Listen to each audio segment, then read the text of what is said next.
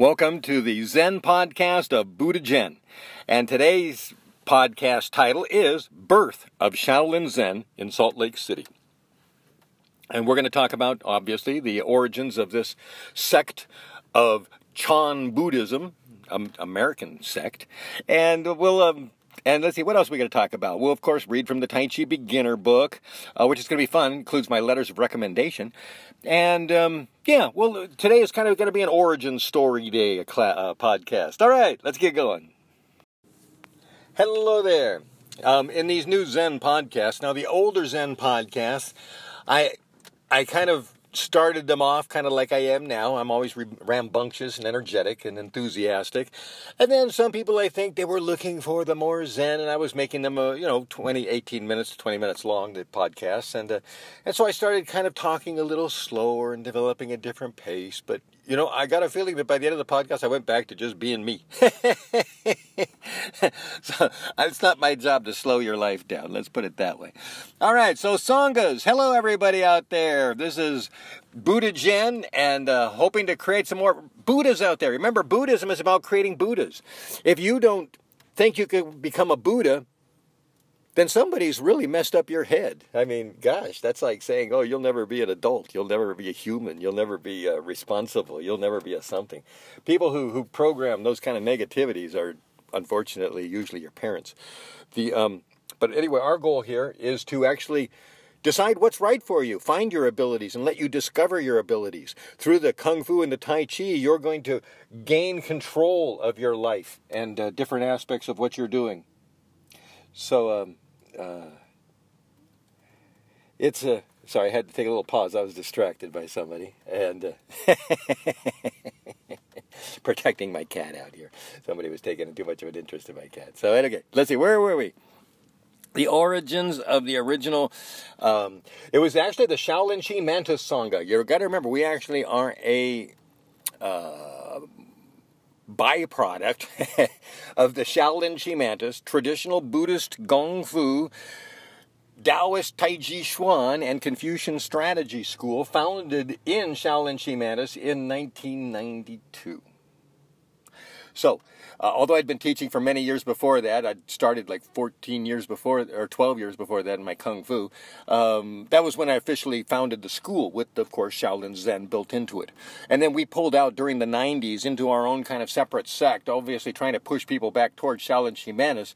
But at least this way we can provide the wisdoms and the information to a lot of people who otherwise aren't going to pursue the Tai Chi, not going to pursue the Kung Fu, but they should still get the opportunity to be smarter. So that's why I, I broke up the Shaolin Zen.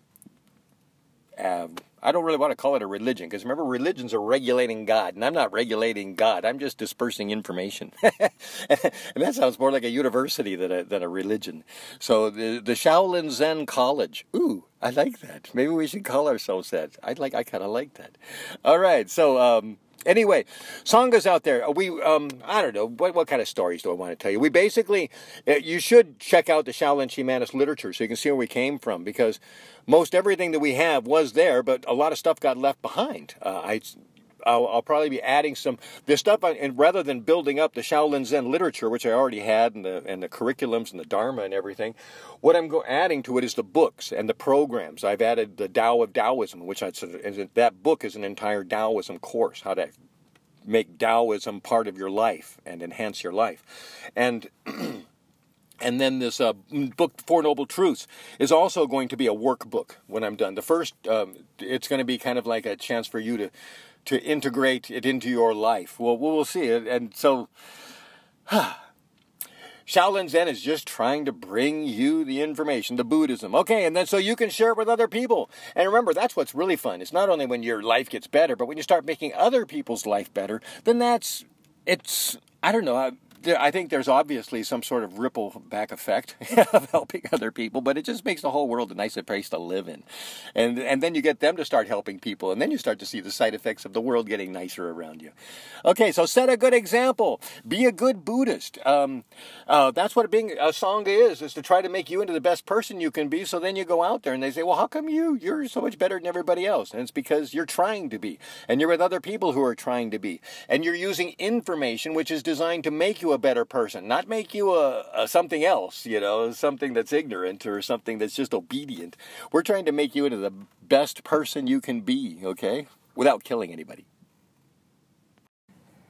Hello there, this is the book ad for the Tai Chi Beginner book. Now, the Tai Chi Beginner book is what we've been using since 1992.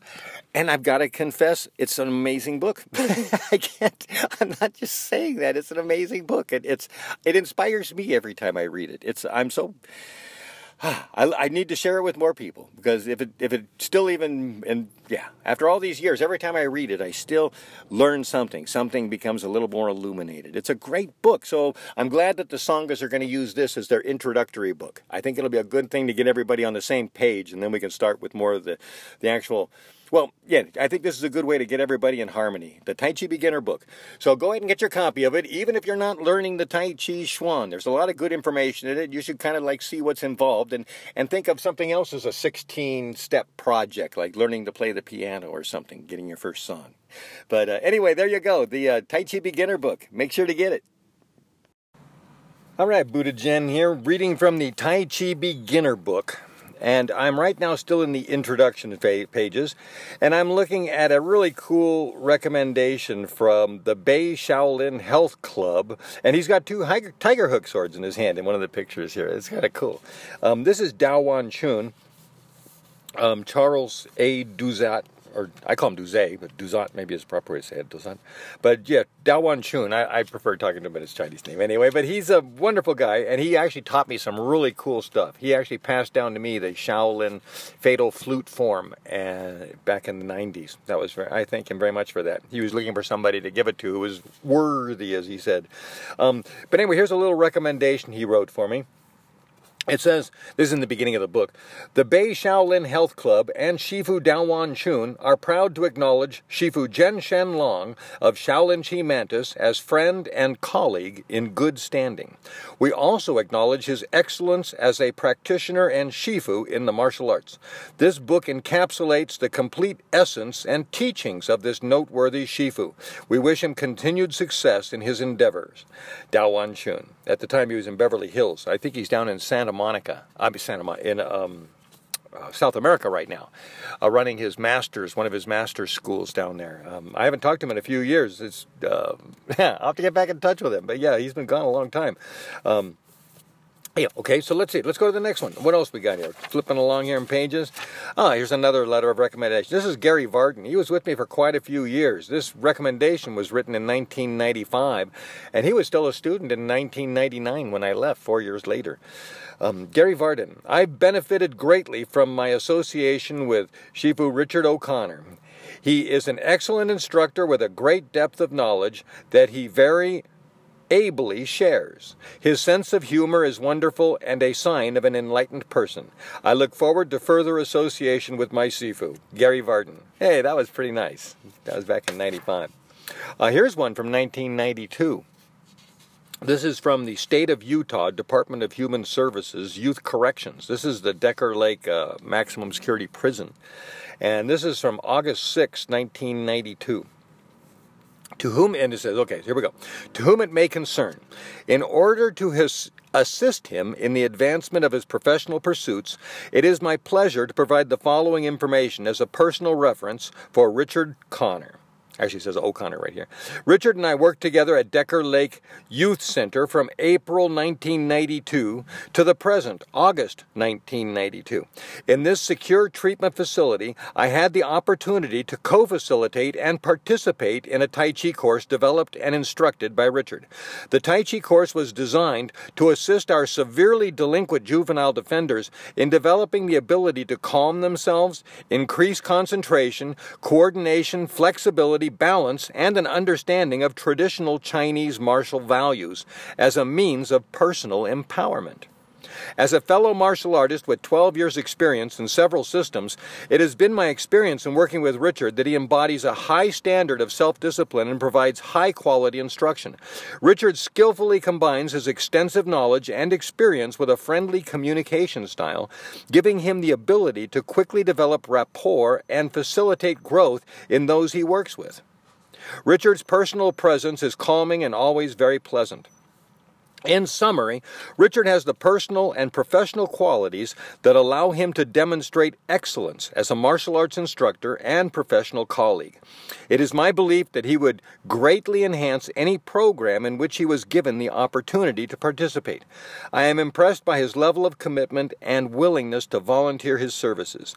I have the highest personal and professional regard for Richard and hope that this information will be useful in the advancement of his pursuits. I will also be pleased pleased to provide any additional information upon request. I can be contacted through the Decker Lake uh, Youth Center and gives you address, phone number, and that was sincerely Larry Dillenbeck, Senior Treatment Counselor. And yes, they actually signed a uh, petition that went around because uh, I was volunteering to teach there, and my results were so substantial, and the inmates under my um, instruction were being so advancing so quickly in attitude and uh, in other aspects that they were testing on a monthly basis, they decided that they wanted me to be hired, and so they petitioned the governor to actually hire me at that prison, and he he obliged, and I got a paycheck directly from the governor for the next year. that was kind of cool. I always wanted to save those paychecks.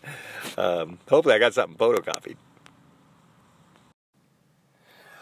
Well, I'm supposed to be selling the online school, but it's more like an update on where we're at. We shot another class today. We actually shot this morning. In fact, we got up, we started shooting at 8 o'clock to beat the heat because it was a 90 degree day. Um, we shot section 19, lesson 3. So we're doing really good. We're near the end. We were section 14 of the actual Tai Chi Chuan short form. And so we that was the third lesson on this section. So the next uh, six classes are going to be learning the last two sections of the Tai Chi Chuan form, section 15 and then 16. And then there's some drills and uh, shuffles and the rock horse, which I'll teach after that. And during this time, the students can be now testing. You can be sending in your, your tapes, actually, because this is a new thing for me, but normally I'd have the, the, the students scheduling belt test approvals, and I've got to get that together online for you. And when you send in, send in your tape, then I send you or credit, or we'll figure out some online way to do it, and I'll actually give you an approval. And you have to get an approval on every item twice before you actually take your belt test. So, um, yeah. So that's anyway. That's how the um, the semester works and that's your update on the school and I'm, I'm kind of like trying to figure out how to into the class schedule now. In encourage, of course, the sending in of your tapes and everything. I, am still trying to imagine what's going to happen in the future as we implement what I'm creating. so, anyway, we're at the almost at the end of creating all the videos for the forum. So there's your update. So I'm excited about that. A lot of work, and we're still having a, doing a, doing our work. Um, Oscar Barrera has been the cameraman on this. I haven't been really giving him a, a many much mention, but he he needs to get a lot of credit for the fact that he's been a real trooper, a real warrior, in, in helping out and, and, through difficult times, you know, making this happen. So, our, a lot of appreciation to Oscar Barrera for all his work getting this kick started. I wanted to share a story, an origin story of our Shaolin Zen Cyber Temple. Well, not really Cyber Temple, rather, the Cyber Temple is a later version. Okay, so here's the history of Shaolin Zen. Starts in 600 AD with Bodhidharma going to the Shaolin Temple and bringing his Kalari Payattu, his Kung Fu, to the temple. he also brought his own hippie version of Zen, which he was kind of like simplifying the Buddhism. It was Mahayana Buddhism, which is actually my favorite flavor, um, other than Zen. So combining the, the Mahayana, the Chinese Buddhism, with this new kind of Zen flair, a hip, like I said, it's kind of a hippie version of it, but it's actually got the warrior because you got to learn the martial arts. So I guess we could call it warrior Buddhism. And these uh, Buddhist warriors they were creating were never supposed to, of course, be hired out or used for war or battle. They were mostly for self-defense. The Buddhas, the Buddhas, or yeah, the Buddhas, because all these guys traveling from uh, the monks, most people call them, but they should be Buddhas, or they need to stay in the temple and learn a few more things. Um, but the Buddhas travel from town to town basically begging and teaching. So basically, you got to be a Buddha. You're sharing, you're teaching. So they're all enlightened beings. And as they travel from town to town, they not they have to deal with bandits and you know bandits and robbers and murderers and who knows what. Some and animals that might even eat you, like a tiger. So you got to have a certain amount of bravery and know how to use that stick you're carrying, you know, which might have might look like a hobo with a bag of goodies on it, you know, your extra clothes and sandals. But uh, it's a weapon, and as a Shaolin monk, that's the first lesson you do use. In fact, the actual, and this is a fact, I've heard it and seen it in all books across the board. Uh, uh, 500 years ago, a Shaolin monk with a stick was the equivalent of 10 soldiers with a sword. So, in other words, if you had one soldier with a staff, a monk with a staff, that would be the equivalent of having 10 soldiers with sabers. so that was the power ratio when they were setting out their little strategies. so I thought that was always kind of interesting. Pretty consistent. And I'm sure it would be at least five and no less um, if they were going to be a little more conservative, which is probably what I would do. Because if I'm training those guys with swords, well, they're not Shaolin swordsmen. See, once again, you get a Shaolin swordsman, and I'd put him up against five of those guys, you know, so yeah, the Shaolin is always the supernatural element. We, we take things to the higher levels. Okay, so now I'm teaching the Shaolin Kung Fu. I'm actually I'm learning the Shaolin Kung Fu starting in 1980. And in 1984, I start UCLA Film School, and I'm there till for four years. At 1987, 88, I'm still working for the department. Um, I was actually, yeah, I was working for the extension department of UCLA. Anyway, the um, origin of our kung fu was I started teaching. Uh, I graduated. Uh, every you know they offered me a certificate, but I wouldn't take it because I didn't think I was a master. It was a, I considered it to be an instructor certificate, and I didn't think I was anywhere close. I just barely got through the program, barely knew how to do everything. Um, I think I'd pretty much finished everything, but I still didn't consider myself an instructor, even though I was an assistant instructor and I was actually really good. Usually, when I, even if I was hanging around and the other instructors would see me, they'd see me go, "Hey, would you help these new guys?" And they knew I was especially good for bringing in new people and starting them from scratch, scratch because I'm I'm empathetic and I can kind of like push people, motivate them. I got a sense of humor and I can kind of tell what's going. I, mean, I can communicate well with people. So anyway, they, I heard that from several people. They say you're going to make a good kung fu teacher, and I'm going, ah, you know, like I wouldn't even want to. I don't care if I couldn't be a good kung fu teacher. I didn't want to. I was just a you know musician writer back then and poet. And, and wanting to make movies, uh, but you know, not be a kung fu master. I'd hire somebody. You know, I like doing kung fu, but I wasn't planning on teaching. I got too many other things to do. So that was a big change for me. That that to move into teaching it and everything in the 90s. Okay, so then I'm teaching it, and a lot of our students are really benefiting from the Buddhism, and some of, of the uh, the people I can tell are not as enthusiastic and they really want something because they're they're what's called the disenfranchised Mormons. That's what they called themselves in Salt Lake City. They were the ones that either got they bailed out or got kicked out, one of the two. And so as a result, they were kind of like semi disembodied and not quite uh, um, that thing where you can't go to heaven. Uh, what do they call that? Anyway, whatever it is, they they're not quite blocked from hell, but they're they're not they're kind of in a weird limbo. So they're looking for something. They still want to do something, and they're been raised and trained to have religion in their lives. So they really kind of enjoyed me creating a kind of the Buddhism course. Once again, not ever doing gods and not using bless yous and this type of thing, but basically they enjoyed it because it was inspirational. The and it was nice, and I had a little bit of formality of bowing in and out at the end of the beginning and end of the of the sanghas, even just like a kung fu class. I'm not sure if I'd recommend that for the sanghas in general. Um, we'll have to kind of come up with some kind of sangha protocol so that as people form their own sanghas all over the world, thousands of them, who knows, tens of thousands, we'd like them maybe maybe all but kind of have a parliamentary procedure basis so they don't become chaotic or disruptive, then that's not a Sangha whatsoever.